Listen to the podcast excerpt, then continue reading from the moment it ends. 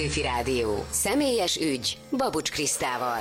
Az Angyali Szemek című angol drámában a történet szerint egy újságíró és egy dokumentumfilmes közösen nyomoz. Ahogy egyre mélyebbre ásnak egy fiatal lány meggyilkolásának ügyében, számos ellentmondást fedeznek fel, bár minden jel arra utal, hogy az első számú gyanúsított az elkövető hamar rá kell jönniük, hogy semmi sem az, aminek látszik. Ez az Angyali Szemek című Michael Winterbottom filmjének a tartalma, amit már DVD-n megnézhetünk, és Sergő Gergőzi András filmszakértő még mindig itt van velünk, vele beszélgetünk most erről a megjelenésről, mert valami miatt fontosnak tartottad te, hogy erről mindenféleképpen szóljunk. Vajon azért, mert ez egy megtörtént eset alapján forgatódott film? Ez valóban egy megtörtént eset alapján készült. Ez az egyik, ami miatt uh, érdemes talán erről beszélni, a másik maga a rendező személye. De azért menjünk sorba.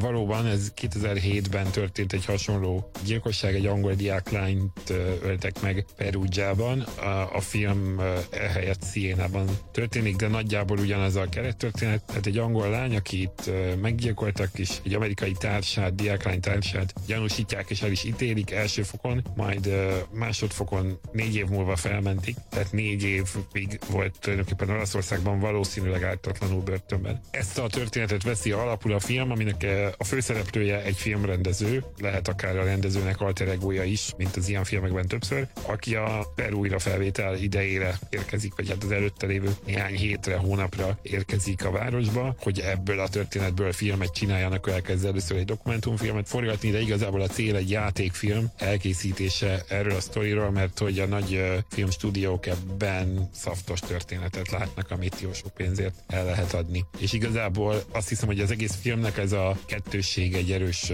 kontúr van itt a két álláspont vagy felfogás között. A rendezői elképzelések és a stúdió elképzelések között, amit néhány jó jelenetben ki is tud karikírozni, vagy egyáltalán meg tud mutatni ez a film, hogy, hogy a rendező oda megy, kap egy hatást Szien a városában, van egy elképzelése a szereplőkről, látja a helyszínt, a történéseket, a városnak a szereplőit, és ezzel szemben pedig Londonban egy irodában, akkor arról beszélgetnek már, hogy ki legyen a főszereplője ennek a filmnek, amitől a rendező fiú hát nagyon a, hát a közepére kívánja még ez, ebben a fázisban ezt a kérdést.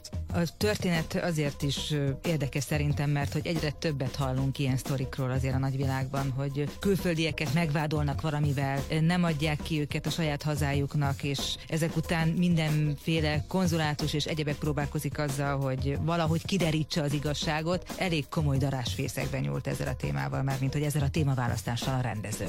Nem szokatlan tőle, ő az a rendező, aki a Guantanamo című filmet is rendezte bő tíz évvel ezelőtt, és egyéb botrányfilmjei is voltak előtte is, amelyeket Káni Filmfesztiválon meg máshol is bemutattak. Tehát szabad azt mondani, neki ez egy kicsit a stílusa is lehet, hogy ilyen témákhoz nyúl, és azért ezt nem fél megmutatni a filmben sem, ahogy mondjuk egy kisváros életét egy ilyen nagy esemény ezt így fel tudja bolygatni, és hát nyilván mindenkinek van véleménye, és mindenkinek éppen az, ami a másiknak nem. Tehát, hogy ezzel azért, ezzel azért eljátszik a rendező is, ezzel szemben viszont a főszereplő éppen mindig a, a miérteket, vagy a belső történéseket próbálja megtalálni, meg arra kíváncsi, hogy miért ítélnek el esetleg valakit ártatlanul, és hogy lehet-e a szenvedésének értelme egyáltalán. Tehát sokkal líraibb igazából ez a film, vagy van egy ilyen lírai oldala is, inkább így mondanám. Tehát egy erős témaválasztáshoz nyúl, egészen máshogy, mint ahogy azt elsőre gondolnánk. Elsőre azért főleg az általad is említett leírás alapján ez egy kriminek tűnik,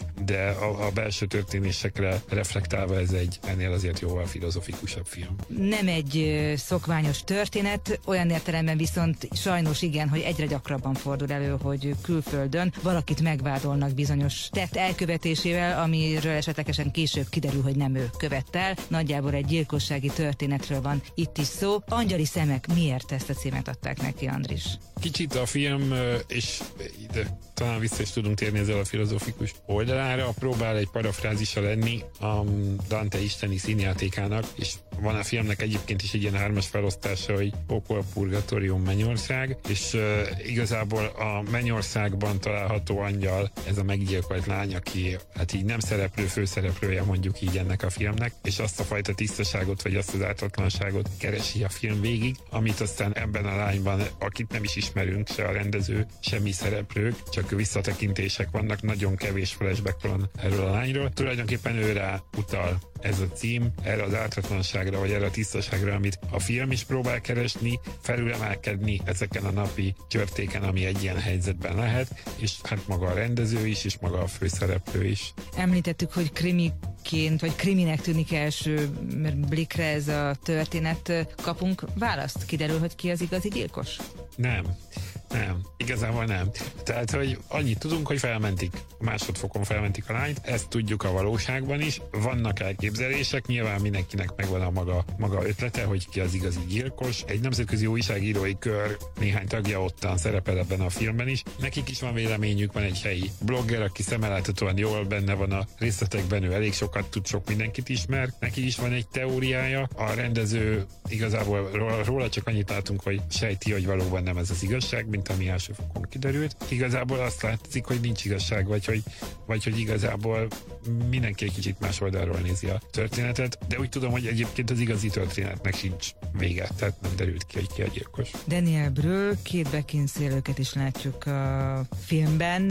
A színészi alakításról mondjunk valamit? Érdemes? Dan- igen, Daniel Brühl az egyik, aki főszereplőt ugye láthattuk a hajszában egy-két évvel ezelőtt a Forma 1 filmben, illetve a Goodbye Lenin, még aminek ilyen alapfilmje volt, és nagyon sok jelenetben van egyedül, érdekesen sokszor követi a, az arcát, a tekintetét, a rezdüléseit a film, és talán nem is annyira Kate beckinsale való kapcsolata az érdekes, ez Kate Beckinsale egy olyan újságírót játszik, aki ott nagyjából bevezeti őt a helyi világba. És Daniel Brühl ugye a dokumentumfilmes. Ő maga a főszereplő, igen. igen. hanem Cara Delevingne, azt hiszem így kell ejteni a nevét, aki egy brit modell, aki egy másik ilyen mentorát vagy kísérőjét alakítja a főszereplőnek. A kettőjük játéka, egy fiatal brit uh, diáklányt játszik, aki szintén ott tanul, és aki kicsit alteregója lehet az eredeti meggyilkolt lánynak is. A kettőjük játéka igazából ott érzek némi, tehát az, az sikerült jobban. De igazából itt az egész filmnek inkább a hangulata az, ami,